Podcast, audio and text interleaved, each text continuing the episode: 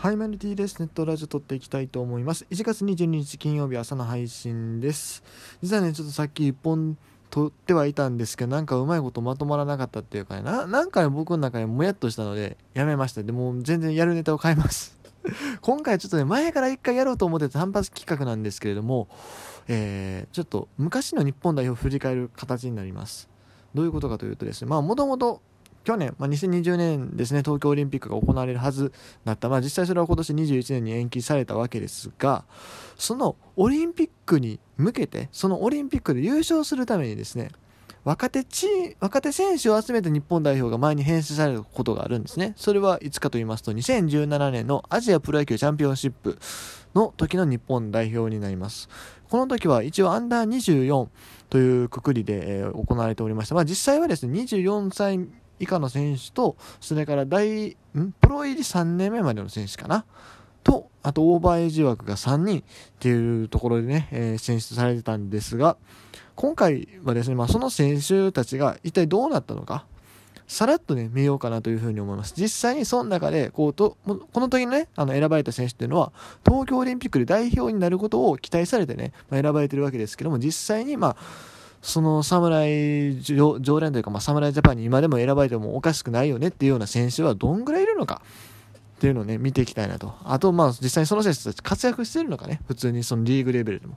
ちょっとそれを気になったので、気になって、そう、多分これ 1年ぐらい前に考えてたんですけど結局ちょっと、やらずやらずでここまで来てるので、えっ、ー、と、今日はちょっともうこのネタ使っちゃおうかなというふうに思います。それでは、えー、もうさっと見ていくんですけども、この大会ですね、なんと25名だったんですね、代表枠が。で、えっと、配分が投手が11で、キャッチャーが4なんですよ。キャッチャー4で内野が7、で、外野が3です。まあ、どういうことかというとですね、まあ、キャッチャーと、キャッチャーとかま内野手の中に外野もできる人、プレイヤーが何人かいたから、まあこういう形になってます。まあそのね、えっ、と、どういう内訳かっていうのをまあ後々こうメンバー見ていったら分かります。はい。まずピッチャーからいくんですけども、これ背番号12いきますね。まず11番、野田翔吾。ああ、もう早速クビになってますやん。引退されましたもんね。まあ、デビュー当時は、当時は良かったんですよね。あ、山岡選手の代替ですか。なるほど、なるほど。山岡選手がもともと入る予定だったんですけども、直前でまあ、故障かなんかで辞退されて、代わりに招集されたのがサウスポーの野田翔吾選手でしたと。そして背番号16、オーバーエイジ枠、又吉克樹投手。ああ。うーん、残念ながら最近も苦しんでますね。背番号18、西武ライオンズ、田畑新三郎投手。彼はまあ良かったんだけれども、良かったんだけれども、その後もね、ジャパンは入ったことはあるんですが、まあ残念ながらちょっと東京オリンピックではなかなか厳しいでしょうね。うん。背番号19、横浜 DNA、山崎康明。まあ彼は普通に行けば代表に入るはずです。ちょっと去年の成績だとあれですけども、まあ一応まあこの侍ジャパンで、この、東京オリンピックで出てもおかしくなかったメンバーとしてカウントします。はい。次、えっ、ー、と、オリックス、近藤大輔。彼はね、まあ、故障があったっていうか、まあ、富士も受けてるんでね、まあ、その関連でちょっと思うように伸びてはいないというか、東京大会ちょっと厳しいかなと思うんですけども、まあでもある程度順調に育ってる方の選手かなと思いますが、でも絶対的なそんな中継ぎの存在かというとそうでもないよね。次、えっと、横浜 DeNA、今永翔太。あ、これはもう、まあでもな、代表入るかっていうと微妙やな。微妙やけど、まあちょっと甘めにいきましょう。一応カウントします。うん。そして、広島東洋カープ、背番号23、薮田和樹。彼は苦しみましたね。今年確か最高勝率取ってたんですけども、その後ちょっとなかなか思うようにいかずといったところですね。埼玉西武ライオンズ、背番号25、平井勝則。平井さんは、まあまあ頑張ってはいるけど、代表かっていうと代表ではないよな、正直。うん。続きまして、えっ、ー、と、阪神タイガース、背番号30、石崎剛。もうトレードされましたからね、うん、ロッテでもなかなかこう思うようにはいっていない。うん、残念ながら非常に厳しい状況ですね。北海道日本ハムファイターズ、背番号34、堀瑞希。おー、堀投手はまあある程度、ある程度やってますよね。じゃあ、でもジャパンには入ってこんでしょうね、正直。うん、でも今年だって、あれなんですよ、高卒1年目でこれ選ばれてるんで、まずその時点ですごいんですよね、堀投手。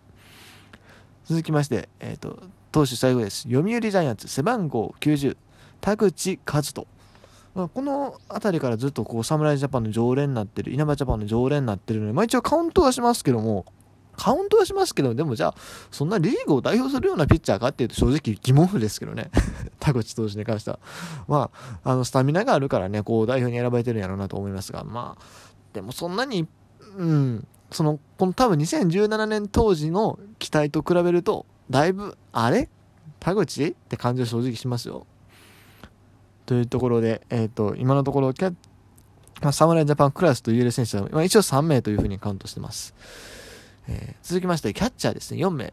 1人目が、えっと、オリックスバファローズ、背番号4、若月健也。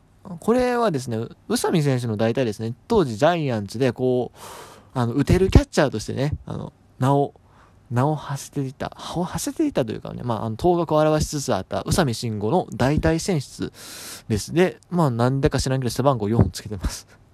なんで4って感じはするんですけどね。ちなみに僕、まあ、あこれ言わん方がいいかな。まあ、一応、一応言っとくと、僕この、あの、アジアプロ野球チャンチャンピオンシップに関して全試合、全試合、ん？侍ジャパンを全試合見させてもらったんですよ。で、若月選手はほとんど出番なかったんですね。唯一出番があったのが台湾戦だったと記憶してるんですが、まあ、大量リードしてたんですけど若月選手がマスクかぶって失点し失点したのは覚えてます。まあ、でもね、まあ若くして選ばれてること自体がすごいんですけどね。根本的に。うん。そして、えっと、背番号10、北海道日本ハムファイターズ、近藤健介。あ、これはもうジャパン常連ですね。うん。千葉ロッテマリーンズ、背番号22、田村達弘。彼もね、ちょっとね、うーんって感じになってきましたよね。まあ、若月もそうですけど、ちょっと2人とも、まあ一応レギュラーっちゃレギュラーなんだろうけども、ちょっとどんどん危うくなってる感もある。続きまして、福岡ソフトバンク、背番号62、甲斐拓也。うん、これはもう文句なし成長しましたね。侍ジャパン常連になってますと。いうところで、キャッチャーが4分の2。あまあまあまあまあ、成長してますよね、十分。続きまして、内野手。えー、中日ドラゴンズ、背番号1、京田陽太。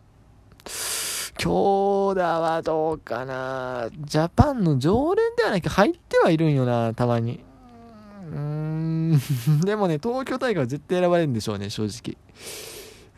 なぜならショートはこの人がいるからです。埼玉西武ライオンズ、背番号6、源田壮介。そうなんです。源田これもカウントします。カウントします。まあ、多分ね、東京大会でもショートのバックアップ入ってくるんちゃうかなと思いますね。ユーティリティの選手でもショートが守れる選手って基本いないので、うん、まあ、だからショート専門にはなるんですけど、源田選手入ってくる可能性大いにあるかなと。続きまして、えー、埼玉西武ライオンズ、背番号7、殿崎修太。この時ね、まだ殿崎選手44番つけてて、この後のシーズンから背番号5になるんですけども、この大会の時はまだなかった、あの、5へのその発表って多分なかったんですよね。もしかしたら西武に7番つける計画もあったかもしれないですけどね、松井和夫選手がこう復帰するしないっていう時期やったと思うんで。ただまあ、今代表でとりあえず7をつけてましたよというところ。ここももう侍の常連ですね。ちょっとでも今の成績だとまた危うくなってくるところあるんですけど、まあ一応カウントします。はい。えー、千葉ロッテマリーンズ、背番号8、中村翔吾。ここはね、まあ、常連ではないよね。たまに選ばれてはいるけども、ちょっと今の成績だと厳しいから、セカンド守備はもちろん定評がある選手ではあるんですけど、やっぱり当初期待されていたようなね、成績、ここ2年間、特に残してないかなというふうに思いますね。もうちょっと、もう一回り、それこそ殿崎選手みたいな成績を期待されてた選手だと思うんでね。うん。北海道日本ハムファイターズ、背番号12、松本豪雨。ここはま外野手でしたね、ほとんど大会では。内野やってた記憶はほぼないんですが、まあそれは今度選手もそうなんですけども、キャッチャーやってた記憶ないんですけども、松郷選手も結構伸び悩んでますよね。まあ、なんせも、ハムの外野がね、埋まってもたからね どうしようもないって感じなんですよね、正直。